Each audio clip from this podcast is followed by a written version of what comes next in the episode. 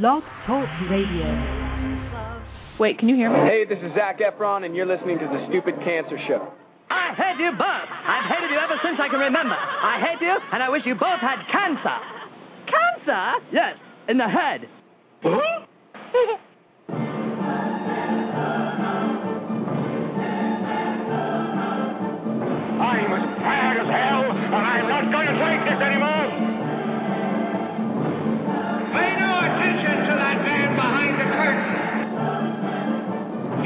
you telling me you built a time machine? Out of a DeLorean?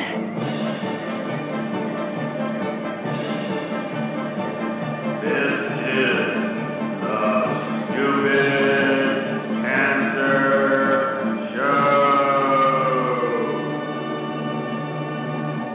Uh-oh. Sounds like somebody's got a case of the Mondays. Oh, look at that. I screwed up the opening sequence. You did. Excellent. Yep, I've I totally screwed up. as well. All right, well, we're not going to have the rest of the opening sequence. We're just going to start right now. Monday, March 14th, and welcome to the season 8 of the Stupid Cancer Show. Man, I wrecked that one, didn't I? Yeah. Beautiful. What a. Wait, cue the car crash. Yeah, I don't have a car crash, but I can just do. uh The crickets. We'll do this. Yeah. I screwed up the opening sequence. We should Hey, just play it again. Play the old one. Um, I don't have the old one on me. Oh God. you know, I'm glad that I actually tweeted that uh the first for the first time that we're live streaming video as well. Yes. Let's go for the Yeah. as big a screw up as we can. Okay. Go ahead, Matt. All right, good night, everybody. Thank, you very for much. tu- thank you for tuning in. All right, have a good weekend. All right. Anyway, I am Matthew Zachary, a 15-year young adult survivor of brain cancer. And I'm Lisa Bernhard. I think a young adult survivor, Yeah, Lisa 15 years. Bernard, Lisa Bernard. Bernhard with an H. Yes. 15 year young adult breast cancer survivor, and we're your hosts for the Stupid Cancer Show. Yes, sir. Got cancer under 40. Sucks, huh? Well, get busy living because the stupid cancer show is here tonight to change the world one chemo infusion at a time. That's right. Tonight's show, Stupid Diabetes. Diabetes. We're the Stupid Cancer Show, but this is Stupid Bi- Diabetes, and we'll tell you why. But first of all, let's get to our big guest, Meredith Swartz, who is a young adult type 1 diabetic of 10 years, a marketing director of a great organization called JimmyInsulin.org. Jeremy Weisbach, who's the founder of JimmyInsulin.org and a young adult uh, diabetic. And in our Survivor Spotlight, Ryan Hoesley, young adult type 1 diabetic, also 10 years, and the athletic athletic committee chair of JimmyInsulin.org. do- dot org. Hello? Gangbusters. Are you drunk too? Yeah, Okay. throwing back too many. You know, I'm just gonna I'm gonna cue Cheers. any music Yeah. because it just sounds better with background music. Tell everybody while we're doing a show on diabetes, Matthew. We're doing a show on diabetes because all young adult diseases suck. And as a reminder, this broadcast is a production of the I'm Too Young for This Cancer Foundation online at stupidcancer.com. We help young adults fight cancer every day and we're bringing the cause of cancer under 40 to the national spotlight where it belongs because it's not okay that 70,000 young adults are diagnosed with cancer every year.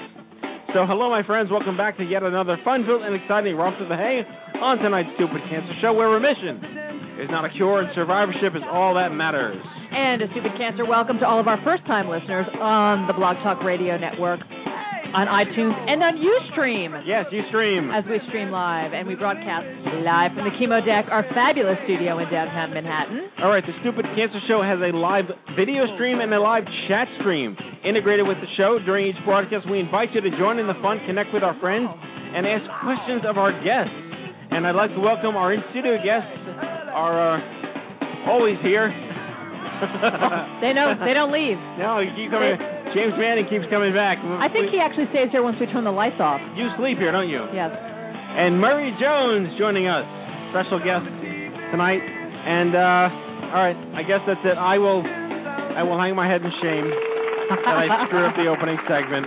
I will repair it, and we will be back in full force next Monday. We have a young person here named Murray, which means this is going to be an excellent show. A young person named Murray. That Yeah. is true. You are you are very young looking for a guy named Murray. Thumbs Well, up. You have to look at us. We're over yeah, here. we're over here. He doesn't have a he doesn't have a mic, Murray, but he's No. giving us the big no, thumbs Murrays up. don't need money. Murray's waving from the couch. That's that's the fabulous Kenny Kane, otherwise known as Ginger Redbeard. Hello. Ginger Redbeard. No, uh, I'm clean shaven now. I know. You look 18 all over again. I you're, know. You're just Ginger, not Redbeard. I'm getting ready for my half marathon. More aerodynamic Yes. and less Like a swimmer, you've Yeah. shaved excess body hair. oh God, That's a visual even I don't want. Not okay. now live streaming the video. That would Oh, have gotten God. us a lot of viewers tonight if we Dear shaved down Kenny Kane. That'd be the latest internet phenomenon. oh God. Whoa. It's the shavedown.org fundraiser. All that red hair coming off. All right. I think we just came up with a new idea. The shave down. Donate now to not shave me. How to raise funds using reverse psychology. All right, our, our darling Erin Eloise is in the chat room, and she is staunchly declining the opportunity to join in on a shave down for you. She's recovering from the spring ahead. Yes. Oh my God, I hate daylight savings time. Can we please stop daylight savings time? I love it. Well, I, li- I like the spring ahead. You lose the hour and all of that, but it signifies that we're coming to nice warm weather out of this hellish winter that we've had on the East Coast. It stays lighter longer. I love that. Yeah, but it screws up my kid's sleeping cycle for two days, and that's all I care about. Two days. Yeah, but you're used to a screwed up sleeping cycle. Yes. You never sleep, first of all. Well, No. I, I've been sleeping now more on the chair now that in the living room because the, my daughter is in our bedroom and I'm Jessica scared threw to you sleep. out? No, well, yes and no. Uh, my son sleeps in his own room because he throws like a shit fit every night. Does that make him the man of the house? It does. It actually does. I will concede right now. Yeah. But my daughter At sleeps nine in the months. bedroom, in the pack and play in the bedroom, and I'm afraid to sleep in the bedroom with her because I snore and I wake her up, which further disturbs my sleep. This has nothing to do with my wife or her sleep getting dis- uh, disturbed, but yes, I'm afraid. And then eventually my daughter winds up in our bed at some point without me being awoken to see she that crawls, happen. She crawls over. So like I'm, I might squish her. I don't Yeah. want to squish her. Yeah. Not good. Anyway, Anyway. so anyway, what's going on in Japan? Whoa. They had a bad week. Very bad. Very, very bad. Uh, so sad, and I feel like we're still. It, it's so much worse than I think is what's being reported Yes. by when you sort of read between the lines, or not even don't even have to. Sometimes read the, between the lines. I mean, some places are really kind of Yeah. Uh, laying it out. And in terms of what the future holds, I mean, obviously we talk about cancer here, and first of all, the nuclear reactor having at least two blasts, and Yeah, just bad. fear of, you know, thyroid cancer going forward and possible deaths before that and eesh, entire towns being wiped out, thousands of people. I mean, just the live videos that were coming in were so intense and raw, and everyone's like.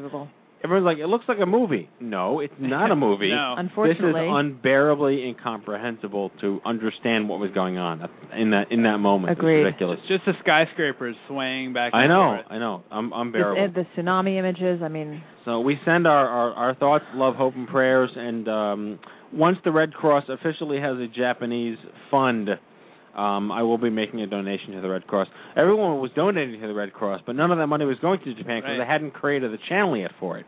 yeah. You couldn't say to them, only give this money to, to Japanese uh, relief because they didn't have it. So once this fit, it's official on the Red Cross website, I will be making a donation. I hope you guys will consider making a donation um, to the Red Cross for You the You can make it make it my name. In your name? Yeah, Sure. Will you shave down?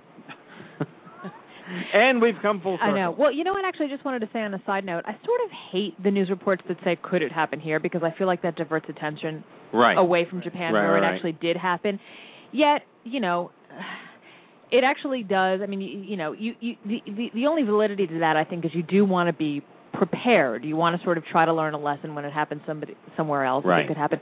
Um, I do happen to live near Indian Point Oh, nuclear reactor yes. facility. And I did actually last year uh go around because they give you these sort of warning. Um, I hear Robert Kennedy Jr. is a big fan. Oh yeah, very active in the community. Not not yeah.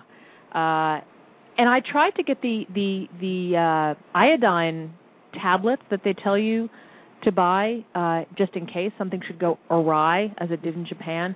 Couldn't find couldn't find the appropriate uh, iodine tablets within like a 50 mile radius of my home, which was a little disconcerting. But anyway, just- Iodine. that's for the radiation. Just If- go to any they- high school chemistry class. Oh, okay. Yeah. Just rate and that. just rate it. Yeah. Okay. It, you don't need any. There's no science there. Just steal it. Sure. Yep. That and a few dissected frogs. And, Yes. Yeah. Nothing okay. like a, a a frog spleen to go. to protect you against radiation. Yes, exactly. Yeah. Wear it around your neck. There's, Right. an, app- there's an app for that. There's an app for that. There definitely is. Um, I want to just briefly mention that our friends at Cancer and Careers, who launched their brand new website two weeks ago, and it's fantastic at cancerandcareers.org, is having a. Uh, this is not really for the news, but I just we're very excited about this. They're having a um, uh, uh, an ask the experts, if you would, uh, fee, uh, what do they call that? Like a coaching webinar The- the- session. The, thing with the thing. The thing with Yeah. the thing, yeah. If you go to cancerandcareers.org, this is really cool. Ask the experts, executive coaching uh, on careers and legal issues, just good stuff. Anyway, just wanted to mention that because I'm very excited about it. Anyway, they're good people. so as far as um, what else is in the news? Um, St. Patrick's Day coming up. My national Drunk Irish people. Yes, Kenny, will you shave down for St. No. why, why would I? Why would I get rid of my red hair for the holiday? Actually, he has a point there. That's a good point. Yeah. Right. And the conflict of St. Baldrick's. Yes. I don't think I I could shave. Right. Wait, it's also Thursday. No, well that's why they isn't. Don't they center St. Baldrick's around I have no idea. What are you Day? What are you talking about? St. Baldrick's is a fundraiser for Cure Search, which is used to Oh. be the Children's Oncology Group, and um, where people shave their heads to fundraise for pediatric cancer research. Right. Gotcha.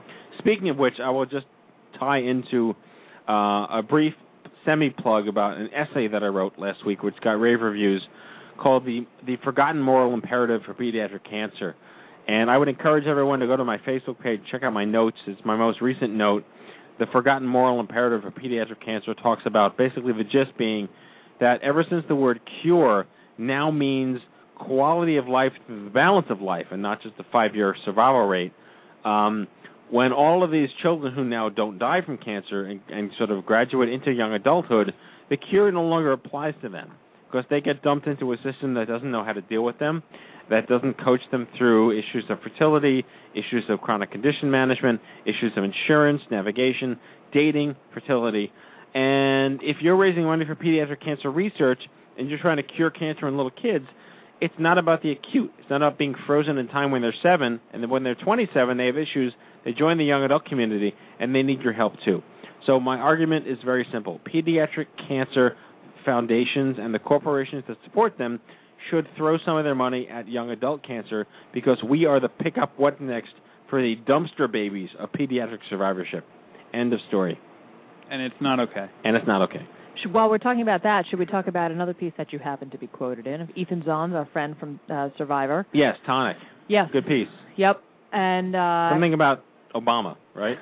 Well, he just once again uh, reinstates why he feels that it's important uh, for that Obama signed into law our new health care plan, and basically points out, uh, you know, how he was a young guy who didn't think, you know, he had insurance through an employer for a time and didn't think he really needed it, and all of a sudden when he had insane bills like, you know, a two hundred and fifty thousand dollar stem cell transplant and seven thousand dollar drugs and whatnot. Um, you know, he points out that pre-existing conditions are now history. You can't lose your insurance uh, within six months. No person can be dropped from their insurance plan when they receive a diagnosis of cancer or any other disease. An end to lifetime caps on your benefits. More coverage for young adults. You know, you can stay on your parents' coverage up to the age of 26. Yep. And support for clinical trials. You know, by 2014, uh, the law prohibits new health plans from dropping or limiting coverage just because an individual is enrolled into the clinical trial. So for our folks out there, uh, these are pretty key. So it's not a perfect. it's a big deal. It's It not is a perfect okay. plan. It's not a perfect plan, as he points out, but in terms of those five points, uh, that's a step in the right direction for the 70,000 young adults who are diagnosed with cancer a year. I agree. And uh, last but not least, we have some big news tonight here on the show. Really, really big news. We are launching a, or piloting a launch of this new way to engage in stupid cancer. We have the show, we have our forums, we have these uh, our blog, uh, Facebook, Twitter, uh, the OMG Summit, we have our boot camps, our communities, our chapters, all of our hospitals networks. But I'm going to let Kenny talk about what this uh, this new thing is, which we're going to be pushing really heavily at the OMG Summit. Yeah. Go ahead. It's, it's great. We were recently approached by the band the Blacklist Royals uh, Woo! to go out on the Warped Tour with them and be uh, the featured charity for their booth. So we figured what a great opportunity to launch our very own street team because a lot of times people will come to us and say, you know, what can I do? How can I get involved? And that's a very open-ended question.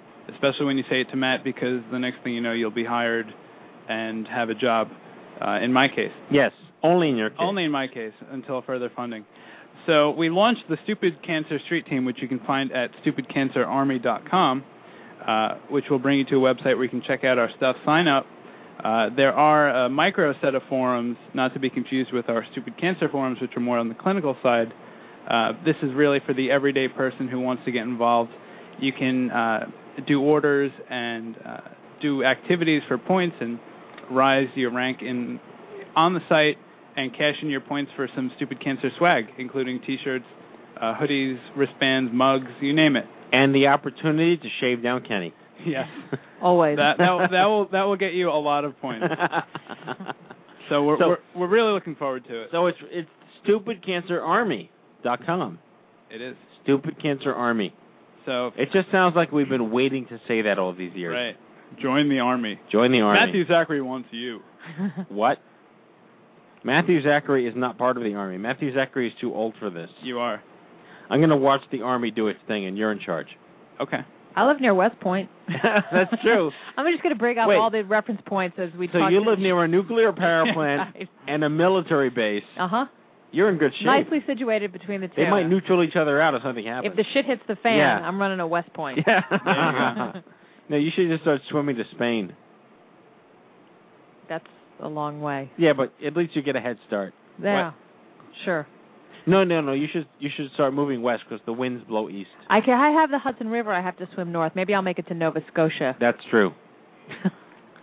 That's. I don't think you can swim to Nova Scotia. It's Probably- landlocked. Probably not. And then the island itself, you got to get. All right. It's like Yeah. swimming to Ohio.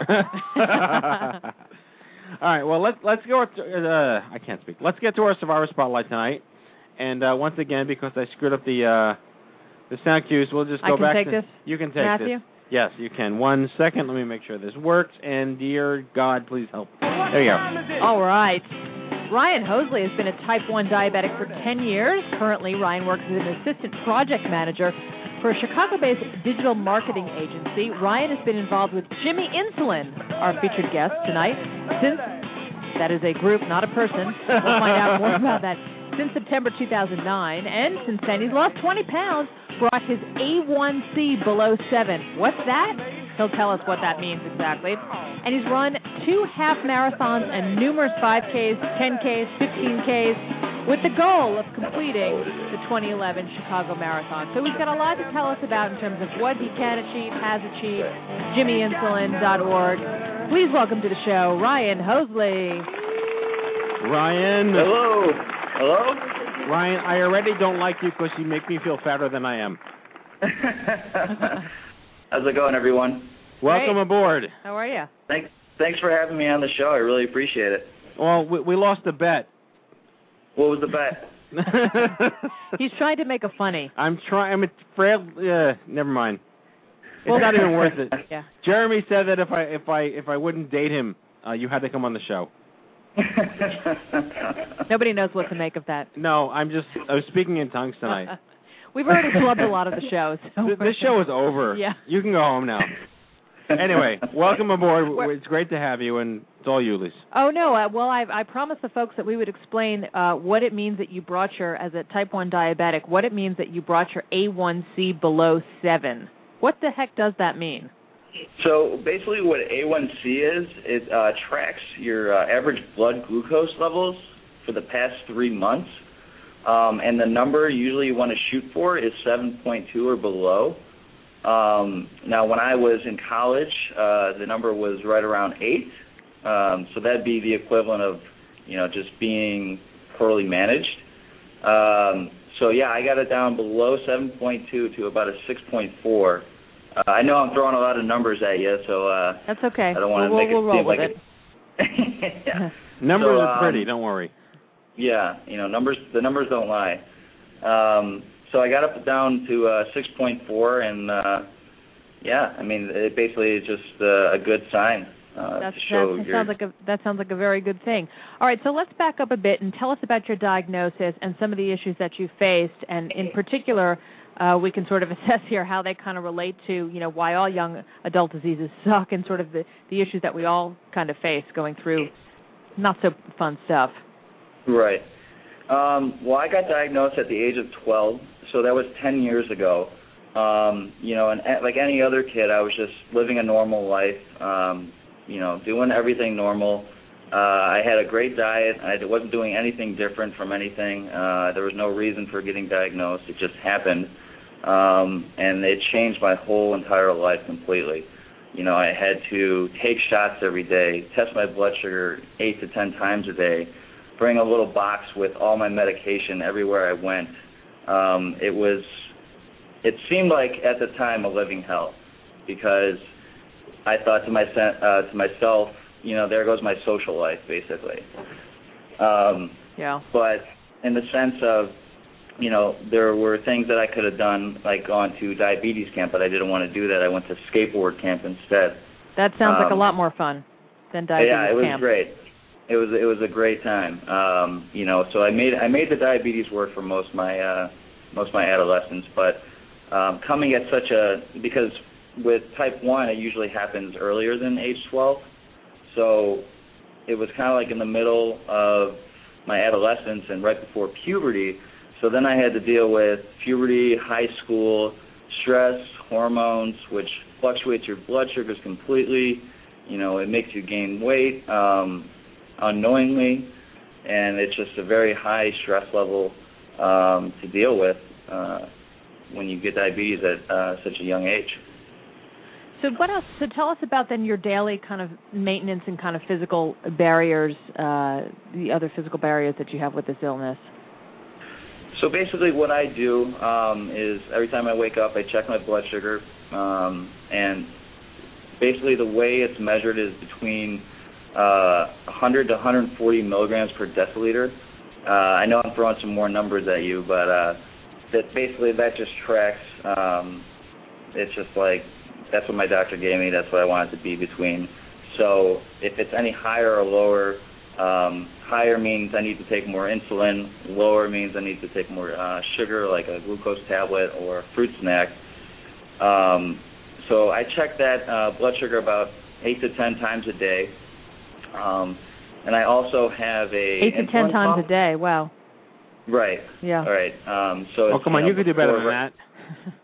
You know, I've I've I've had to check it 24 times a day once just for uh There you go. for my doctor. Wow. At least Yeah. that's consistent. That's once an hour. True. There's a good pattern there. Yeah. You can't forget. Right. Yeah. Right. And uh then I also wear an insulin pump, which is basically uh feeding me a steady stream of insulin on a daily basis. Um so primarily like what type 1 diabetes is is that your immune system thinks that your pancreas, which produces insulin, is an infection and kills all your insulin cells. So essentially, I have no insulin cells Right. left. Um, so the insulin pump basically feeds me uh, a daily stream every day, and I have to monitor that as well, based upon my blood sugars that I check uh, every did, hour. did you did you ever feel because you were diagnosed so young that you did this to yourself, or was it explained to you early on that this is not your fault? It was explained to me right away that this wasn't my fault, and I understood that. Because my mother, uh, she was the one that basically pointed out that what was going on. Um, one of her friends from high school had the same symptoms and was brought in uh, for type 1 diabetes treatment. And when I was seeing the same symptoms, such as uh, constant urination, uh, you know, losing 10 pounds in two weeks, uh, uh, staying up all night, and just uh, night sweats. My mom said, "Okay, something's up. Let's go into the doctor." So they explained it pretty easily. Uh, the doctors were very nice, and they said it was either going to be mono or diabetes. So I was kind of crossing my fingers for mono, uh, surprisingly. Yeah. um, but yeah, it was. Uh, they explained it really easily, and I understood that it wasn't my fault. So I never really thought it was my fault. I just kind of it was more of a "why did it happen to me" type of questioning. Yeah, and how did you, which a lot of again our our listeners can relate to, how did you sort of deal with this psychologically going through high school and college and then kind of looking for work after that? You know, it was um it was really hard because in high school I didn't know anybody that had type one type one diabetes. Um, like I said, I didn't want to be a part of going to camps. Um, I just really avoided everything. I just wanted to fit in.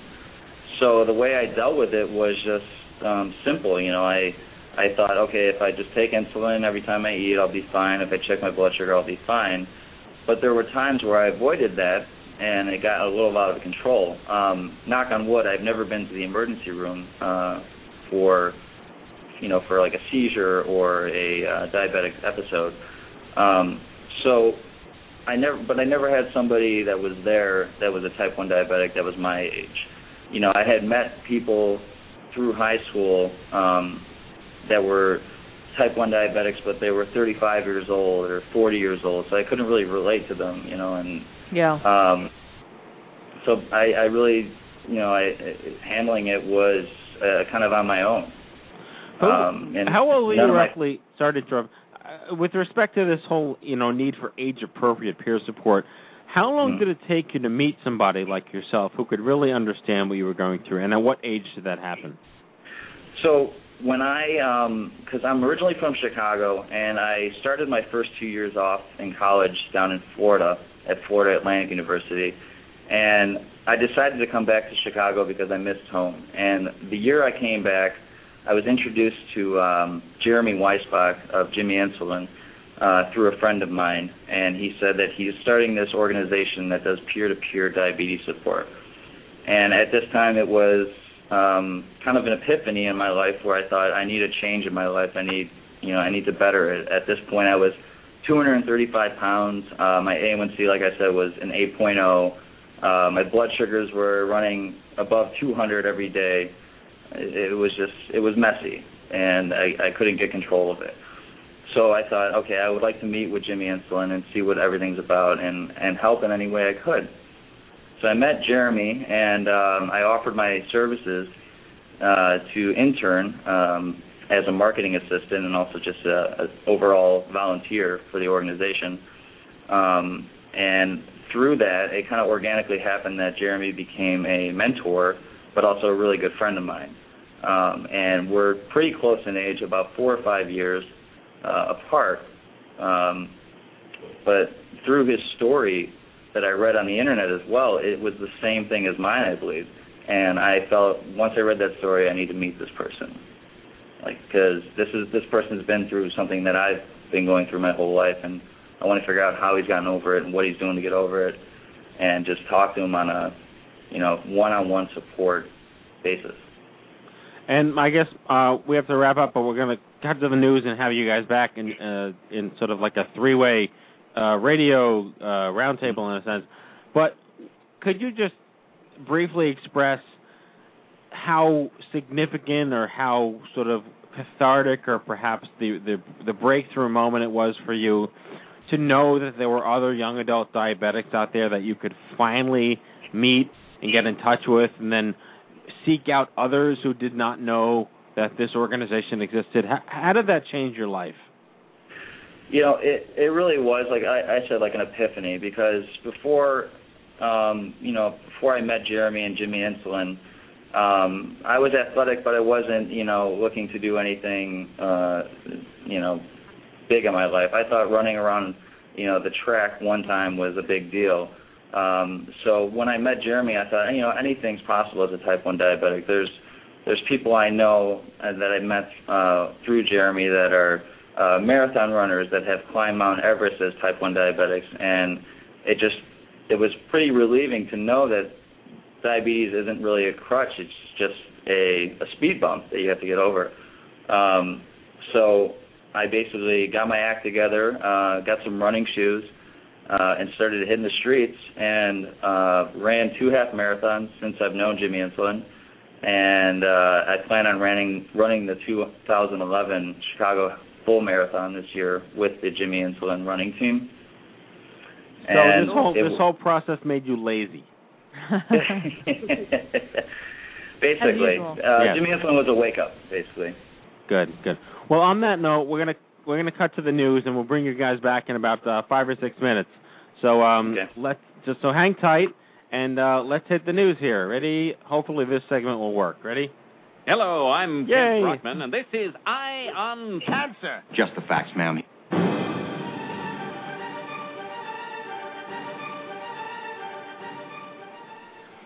All right, during this part of the Stupid Cancer Show, we announce to our listeners a whole bunch of newsworthy programs, events, and services that we don't want you missing out on.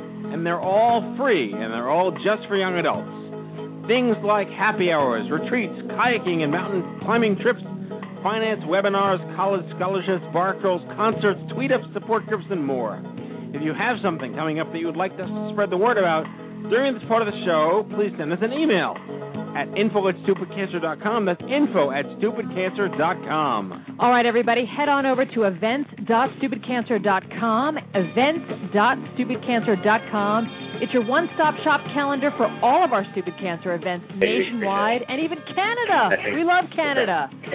Stay in the loop because something could be happening in your neck of the woods, and we certainly don't want you missing out.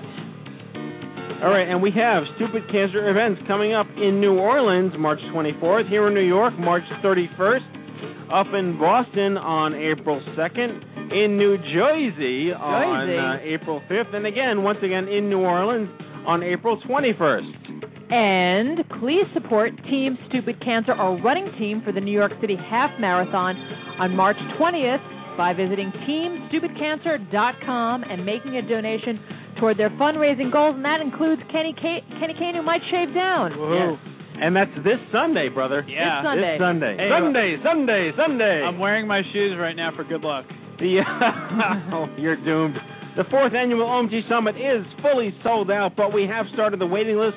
It has a few dozen people on it, so now is the time to ensure that you might get to ensure that you might get to the OMG Summit and increase your odds of being there. With when someone cancels, we are expecting cancellations. Visit omg2011.org today. omg2011.org. And the Stupid Cancer forums are on fire. Fire, fire, fire. Thanks to Kenny Kane. Taking off like lightning rod, and we don't want you missing out on the awesome new online community we're building. Really incredible stuff that people are posting. Uh, head on over to stupidcancerforums.com, stupidcancerforums.com. Sign up with one click through Facebook and join over 350. I think that's well over It- what? it's 425. 425, now. yeah. 350. This is old news. 425 survivors, caregivers, and providers who are making a stink, a stink about stupid cancer. All right, every Tuesday night, our friends at the Leukemia and Lymphoma Society present YA Connect tomorrow night, uh, live at I think it's eight o'clock. Uh, a free interactive webcast supporting young adults with cancer. Check it out at lls.org forward slash YA Connect.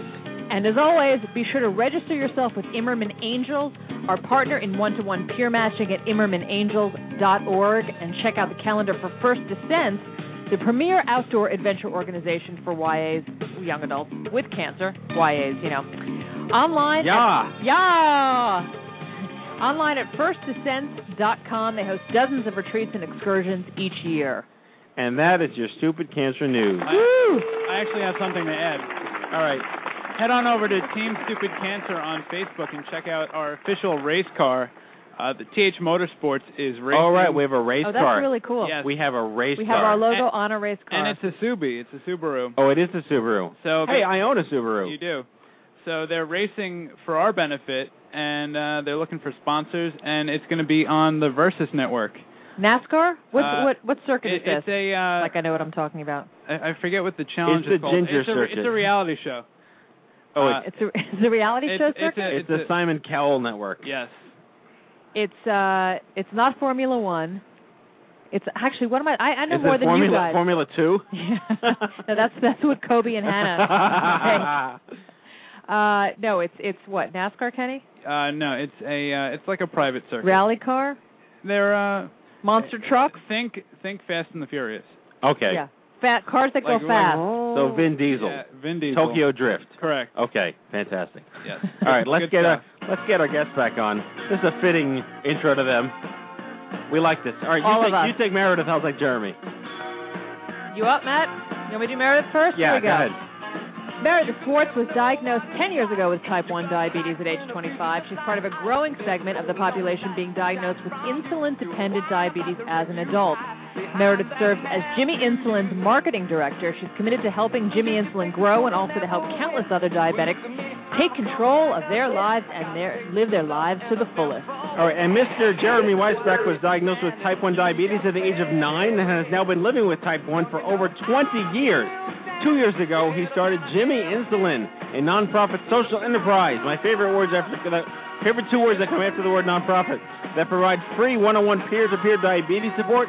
He started the organization to provide inspiration, motivation, support, and encouragement to anyone touched by diabetes. Please welcome Meredith Swartz and Jeremy Weisbach. Hello. Hi. Thanks for Good having us. evening. Hello. Now, before you even say one word, I have a special uh, special thing to play for you guys. Ready? This ever moment is brought to you by Immerman Angels. Be well, number one. That was just for you. Explain why, Matthew. Johnny Immerman, the uh, young adult testicular cancer survivor, friend of the show, friend of mine, founder of Immerman Angels one-on-one peer support for young adults with cancer, is on your board of directors, and he threatened me under penalty of being hugged too much that we have to get you on the show. He's a hugger. Yes. That's Johnny. Yes. I can only take so many hugs, only so many hugs from Johnny before I get tired. I said, "All right, stop hugging me. We'll get him on the show." So I'm so glad to have you guys. It a long time coming. We met, I think, in like November or December or something, and it's it's. I'm very excited to have the show. We're both very excited, and we have a question right off the bat. Maybe Jeremy wants to field this. Jimmy Insulin. Your name is not Jimmy, it's Jeremy. Tell us how you came up with that name, other than the fact that obviously we know it rhymes. Kind of, sort of. Jimmy Insulin. Yeah. That'd be It's not Jimmy. Um, It's And uh, it's not about a belly nickname. Yeah. It's yeah, a at, at the beginning of college, uh, some of my close friends um, just started just started calling me that. And since we're on the radio, I'll give you the true breakdown of how it transformed.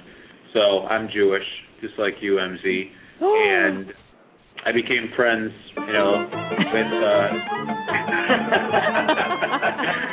You can't say that on the show when I can't cue this up. All right. Anyway, go on. Sorry. Um, so I became friends with uh, a bunch of Italian guys, so my close friends today, and my name was too Jewish, so they changed my name to Jimmy, and then Jimmy Insulin came about. It had a nice ring to it. It kind of stuck, so my friends have been calling me it for the past eight or nine years now. So it's like you could be the diabetic character on The Sopranos if it were still on the air. Jimmy Insulin. Yeah. yeah, right now. So let me get this straight. my Insulin. Moisha Needleberg wouldn't work, right? Okay. Come on, I, that I worked in branding. I worked in branding, people. Moisha Needleberg. Well done. It, it also uh, signifies the fact that anyone can be. We we like to spotlight Jimmy Insulin as just a you know powerful image in the diabetic community where any normal person can be Jimmy Insulin. Any normal person that gets diabetes, whether they're a female, male, child, mother, father, grandparents, anyone can be Jimmy Insulin and be a part of this new organization. Or It's called Janie a blessing Insulin. or a curse, but uh, Yeah. but, you know, diabetes is non-discriminatory. One of the things I wanted to ask you when I launched I'm Too Young for This, uh, uh, like so much stuff happened in the first couple of months because there really wasn't anything very cohesive uh, that let young adults know there were other people out there that they could meet and then get introduced to all the great organizations out there that support them. When you launched this, did you find like there was this magic wellspring of wow, all these people are finally like it's about damn time. Where were you when I needed you?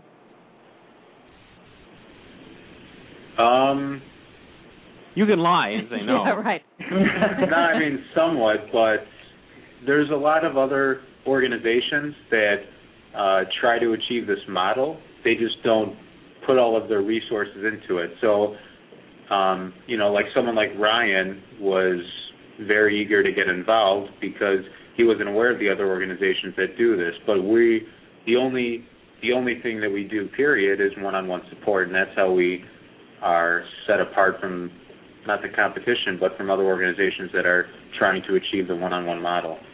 I think what I'm seeing is there is a wealth of um, type 1 diabetics um, who really are excited to help others. Um, and as soon as Jim Insulin, uh, you know, was born, I think there's been a lot of people getting excited to get out there and really serve as those peer supporters, as those mentors. Um, and I think Jimmy Insulin is just coming upon a tipping point where those uh, people are really um, ready to get out there and find those people who want support and need support because I think the challenge is while a lot of newly diagnosed and challenged diabetics want and need support, they're kind of a little more timid to say, "Hey, help me." Right. Um, so we have a lot of people, you know, really, really gearing to go and help those people. And we just gotta get the word out and say, "Hey, we are here to help you," and just hope that they're ready to um, approach us and say, you know, "I'm- I'm ready. I'm ready to seek your support. So, what are some of the top issues when folks come to your organization that they really need help talking through with their with with a peer? Um, I think that varies. I think it varies with age. I think it varies um, how old you are now, how old you were when you were diagnosed. Um, some of the issues could be with just day to day living. How do you know how much insulin to take? How do you know what kind of foods are okay and what it will do to your body? While others are bigger things. How how did you approach, you know, um, I'm I'm a type 1 diabetic who just had a baby. How do you deal with, Mazel pregnancy? Thank, thank you. um, how do you deal with pregnancy? How do you deal with you know the the bigger issues in life, um, bigger fears, bigger bigger opportunities, and and the risks that come along with it. Um, it's it's really goes from the day to day to to big mountains. Do you find that you tend to attract young adults who are diagnosed as diabetics early on in their teens or, or single digits, or do you find um, more people coming to you as young adults diagnosed as young adults? both. Both. We we have interest from pretty much all the parties. And do Yeah, you, do, you, so. do you cap your age at a certain point? No, So Um, it's no, I think it's it's really open to anyone and everyone. Um, I think what a great opportunity for Jimmy Insulin is to talk to that underserved segment of people who are diagnosed as young adults. Um, type 1 is more commonly known as juvenile. Um, Right. And I think in, in our world, we understand that type 1 and juvenile are the same. But in the world of uh, the, the you know, greater society doesn't necessarily understand that, and they don't know that there's this underserved segment of people who are being diagnosed, like myself, at age 25. And I think Jimmy Insulin is a great opportunity for um, those diabetics who are getting diagnosed as young adults, in addition to those getting, you know, more traditionally diagnosed as juveniles. Um, so you- we kind of are capturing, including and capturing people from all segments. And do you? I mean, yeah, I plead ignorance to diabetes. For uh, I guess the one disease I haven't gotten yet. I had cancer and stroke and everything else, not even the diabetes. So if I'm pre-diabetic, uh, I will thank you in advance for your support. But that said, do you deal with type two diabetes as well? Um, we do on a case by case basis. Initially, I started this organization to help kids and young adults with type 1, but 90% of the diabetic population are type 2, so we want to help type 2s. Um, we just, the majority of our mentors and guides in our organization currently are type 1. And explain the difference So- for folks out there just between type 1 and type 2 so everybody's clear on that. Um, okay, type type one is known as. Um, I'm gonna I'm gonna defer this one to Meredith. She handles our PR too. Sure. Um, type 1 is what's known as juvenile diabetes, um, and it's insulin dependent. Um, again, any of this can happen at any age. It's basically your body stops producing um, insulin. The cells that produce insulin are uh, killed off, or read as viruses, and so you need to take um, injections of insulin. While type 2 is you'll hear it more as lifestyle based. Your body is still producing insulin, which, um, sorry, I'll, I'll rewind a little bit. Um, insulin is a hormone that digests the sugar in your bloodstream. And so your body is still producing, as a type 2, is still producing insulin, it's just not working properly. So you can take oral medication as a type 2. You can use diet and exercise to help control the condition and manage it, while as type 1s, you must inject insulin. Got it. Okay, Got it. that's pretty clear. We have actually a very good question from our live chat room here, uh, and the question is, what is the best way to be helpful and supportive of a friend with diabetes? That's a great question. Um, And is this coming from a person who's not diabetic who has a friend who's diabetic? Uh, not quite sure. We're we're not sure. We'll let's go. so. Let's, Let's yeah, let's so, yeah. let's go under that assumption.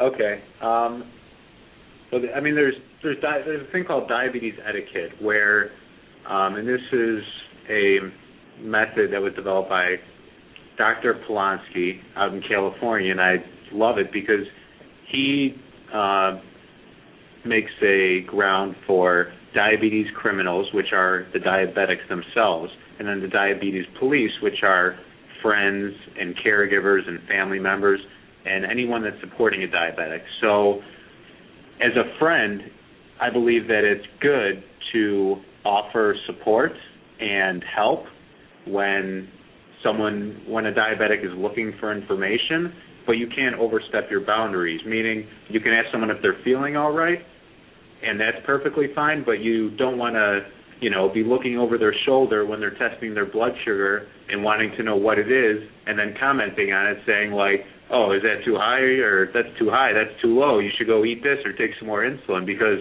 as diabetics, we know what to do and we don't want our friend telling us how to do it, but we want them to be supportive and understanding of the condition and you know whether we're going out to eat and a friend uh you know wants to make a few suggestions you, you always have to give extra time to allow someone who's diabetic prepare for an event whether it's a meal or an exercise activity. And you also I believe in always being um positive.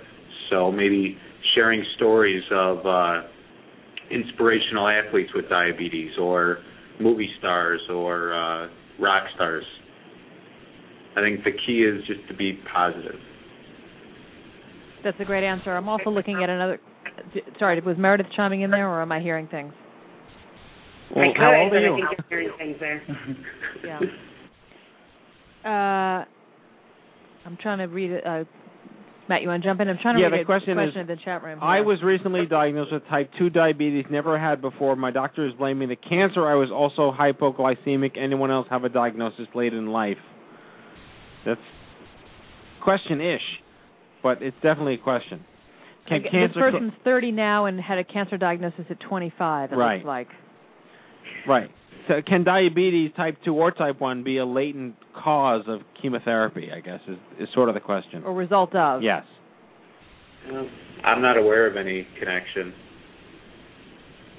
We'll get our maybe Leonard, our, our chairman of the board, will Might, get him back yeah. to, to to talk through that But- medically. So has there never ever been any link between diabetes and cancer, other than like the risks of lifestyle that could lead to either? I'm Yeah, not that I know of. I'm not a I'm not a doctor. I'm just a diabetic, but I'm oh, just I only know that's your T-shirt, know- dude. I'm just a diabetic. That's So I, good. edu- I'm not, educate I'm not me. aware. I I have known many diabetics. I have not made the effort to understand how challenging the lifestyle is in managing blood sugar. But I, I had a question. Um, obviously, this was a, a disease that killed people 20, 30 years ago. It's still a major issue. But is it? Are, are you living with it now? Are there enough medications? Is it possible to live a healthy, uh, fulfilling quality of life through the balance of your life with this disease now? Without a doubt. The thing is, um, forget everything you hear and read about in the media for this radio show because the media focuses on complications and type 2 diabetes. It doesn't show success stories of people living and thriving with diabetes. There are professional athletes in football, baseball, basketball, Olympic skiers, professional race car drivers that manage their diabetes successfully and can perform these outrageous jobs and responsibilities while managing their diabetes. And with the technology today, with um, insulin pumps, and so you know, 20, 30 years ago, people would have to take manual injections of insulin, and if they were taking a long-acting insulin, it would supposedly kick in over a duration of 12 hours or 24 hours at an even rate to sustain the blood sugar level.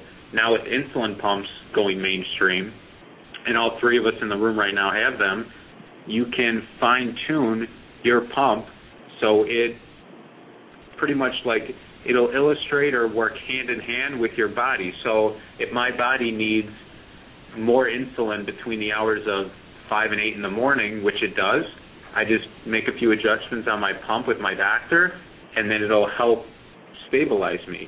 And uh, I mean the the there, there's not really any limits. The only thing that diabetes does is it makes you have to work harder and be more disciplined and stay in control. As Jeremy said, there's there's really nothing you can't do as a diabetic. Um, it's really a matter of understanding and a lot, you know, a little extra planning um, and a little and a few extra supplies. And uh, the three, as Jeremy noted, the three of us are all on insulin pumps. But for about eight years, I was taking injections, um, and I still did not limit me. My management and health were as quote unquote healthy as possible, just being a diabetic. And you know, I accomplished some things in my life um, that I'm proud to share. I mean, I went scuba diving great white sharks, and I climbed Machu Picchu, and I did all this while I was taking injections as a type one diabetic. Um, so there's really no limit to what you can do. Life is absolutely livable. You can do anything you want to do, just um, a few extra, you know, a little extra planning and a few extra supplies. Well, uh, first of all, stop making me feel lazier than I am, and secondly, seriously, you alluded we're all losers here. I'm exhausted just hearing about all that you've Yeah. done. Machu Yes. Picchu. I'm I'm really tired right now. I can barely walk up a flight of stairs. yeah, we don't have diabetes, so what's our excuse? yeah. I've, uh, you, you you alluded to this before, Jeremy. Um, what do you suppose the top stigmas are, or perceptions? Like, if I heard that you're a diabetic, do I immediately presume that you you're it's type two diabetes and not type one, or what is what do you seem to face? Sort of like how if you say you have lung cancer, they assume you're a smoker. T- talk to us about that. I'm curious.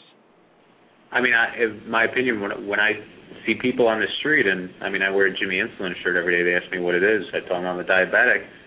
The first thing they're they look at me cross-eyed because they think of diabetics as people are fat and lazy and don't do what they should do to live healthy lives, and that's a direct result of the media. Right. So diabetes Uh-huh. is a self-induced disease, is the general public perception. Right. Right. And we as type ones don't have a choice. Even Right. if we ran ten miles a day Which and, you do. and eat only vegetables and protein and low carb Which and you probably low do. sugar diet. And uh the diabetes is here for life and it's not going anywhere and it never sleeps. And And, there, oh, sorry, go ahead. yeah, go ahead. No, I was just going to jump in talking about all the uh, all that you do and all your achievements. Uh, let's go back to Meredith. You had a baby. Were there any risks involved with childbirth? What was that experience like for you as as a diabetic? Sure, it was uh, it was surprisingly easy for being a, a, a high risk pregnancy. Um, I mean, I was in great control. I the, the risks are basically uh, diabetics um, can tend to have higher birth weight babies. Higher Um, birth weight, you my- said. Yes. Okay. Con- controlling my condition during that pregnancy, um, I was, you know, Ryan alluded to how much you, how many times you test your sugar a day. I probably doubled that. Um, so just constantly making sure my sugar was within normal range. Um, and I definitely kept a healthier diet. I did go to a high risk obstetrician group, so I saw the doctors more often. Um, you know, got more ultrasounds, got a few more tests, got you know, and just had tighter care and control. Right. Um, but as long as you, you know, keep your sugars within the the expected range, uh, Mhm. it was it was completely manageable and had a, a natural childbirth, and everybody is healthy, happy and healthy. That's great. So basically, just you watched your sugar levels as always, and you were just it sounds like just more closely monitored. Yes. And that's progress. That's incredible progress, That's right? ama- That's great. Yeah, I mean, I'd say the highest risk is they you know, they they don't let you go to 40 weeks, which is something I learned during the pregnancy and I didn't know. They will um, induce you at 39, which is just a week. You're already at term. It's just a week before. Right. That you know, they don't, if you go in, into labor before then, then they let you have that, you know go into labor. But if not, they will induce you just so they can control the delivery process. It doesn't mean anything is going to happen. There are no fears and no bigger risks. It's just so they can control it and um, you know have tighter management over that. And that was really the only big condition that I learned throughout the pregnancy. Interesting. So let's talk more about the organization then as a whole. Uh, growing the organization, you're two years old now. What are your plans for the future going forward? Where would you like to take Jimmy Insulin? What would you like to see? Um, I mean, in the near future, uh, within the next five years, we'd like to take it to a national level. And we already have a few guides on the East Coast and the West Coast, but you know, with the with the abundance of technology, it's so easy to connect people. And we're not looking to make a diabetes Facebook. You know, we talk to every beginner and every guide that comes into the organization, and we do a very organic matching process. But in the long term, we'd like to go international. And you know, there's 25 million people living with diabetes in the United States, and there's around 250 million in the world. And all of them can benefit from one-on-one support, you know, either serving as guides or as beginners. I'd just like to reiterate what the mission of Jimmy Insulin is. I'm not sure if we've touched on that specifically. Um, Go for it. what we- Yeah. Yeah, what we'd like to do is we mentioned that we have this body of um, di- experienced diabetics who are serving as our guides, and we want to offer this peer-to-peer support um, and make it very personal. So if a you know challenged or newly diagnosed diabetic comes to the organization, to set them up with someone who has overcome similar challenges, comes from a similar background. So they can get the kind of support that they need as an individual, whether that's about day-to-day management, whether that's about talking to someone once a month just to talk about maybe upcoming doctor's tests, but really tailor the support to what each um, newly diagnosed or, or challenged diabetic, a beginner, is really looking for to help them overcome whatever challenges that they might be confronting in their experience in their journey. Um, Well so I think going forward, thank you. I think going forward, we'd like to just try and reach as many um, support seekers as possible and sign up as many guides to help them and eventually transition any diabetic beginner who comes aboard to make them feel confident enough and make them successful enough in their journey to then transition into a, a Jimmy Insulin guide and start helping others as Ryan has done. So you want to build your alumni network to, to, to the Immerman Army of Diabetes. Absolutely. And still Jewish, which is good. And- and we are speaking- non-denominational. They're Unitarian diabetics. and uh, speaking of uh, nationally prominent folks who thrive in their careers with uh, type 1 diabetes, you guys are way too young to know her, I'm sure. But Mary Tyler Moore, uh, d- longtime spokesperson for juvenile diabetes, and has been lived. Wasn't lived she on it. Three's Company? no, not Suzanne Somers, not Joyce DeWitt. Way back into the 70s, even before the 80s. That's when the 70s came, before the 80s. I'm so bad at math. Um, but anyway, for the for the few of our constituency who who do know who she is, uh, somebody who's lived with diabetes and had about as big of a show business career as somebody could have. But anyway, But I mean, let's face it. You guys are young and hip. I like that idea. I I, I hope you can attract more young and we hip we, people. we strive for that. We're trying, but I think you guys are like like Johnny is really all cancer, but his focus is really young hip people. He's making it cool. And hugs. Yeah, and well, the, the hugs get scary, but the pure reaction it never gets old. You- You're making it cool. You're making it hip, and I I, I wish you guys the best of luck. I'm I I'm, I'm, I'm can't finish sentences today. You're verklempt. I'm verklempt. I'm coming out to um Chicago out? again. This stop, please. Sorry. I'll be I'll be in I'll be in Chicago in June uh for an event Johnny and I are putting together and I'd love to see you guys again. Uh get a little more acquainted And uh, I, I just think what you're doing is is so fantastic. But my last question, because we're running out of time, is to uh, is to Jeremy.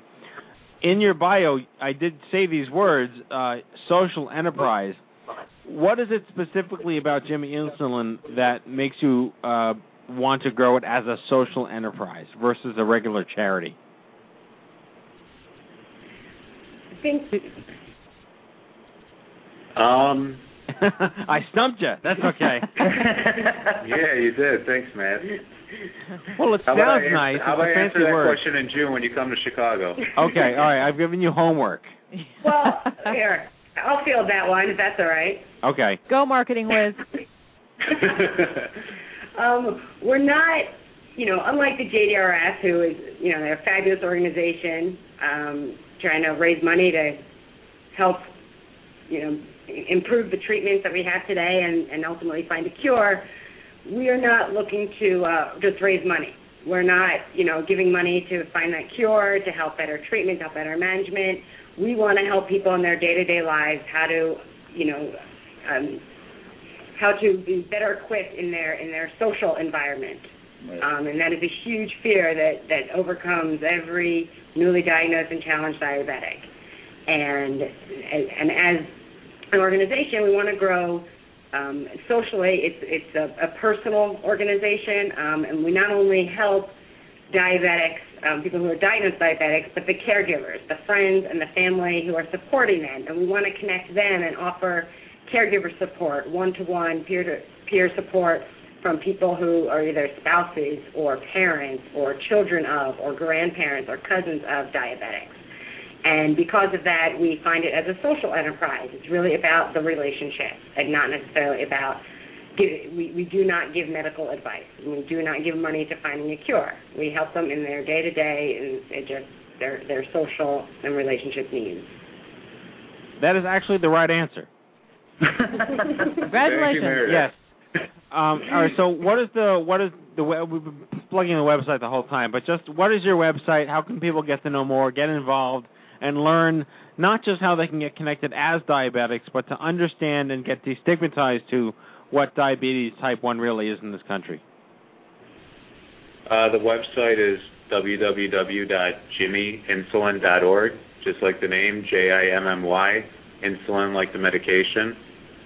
Um, and if you go to the Get Involved tab, uh, you can click on any of the menu options, and you can send an email to info at jimmyinsulin.org with any anything, any kind of uh, feedback, ideas.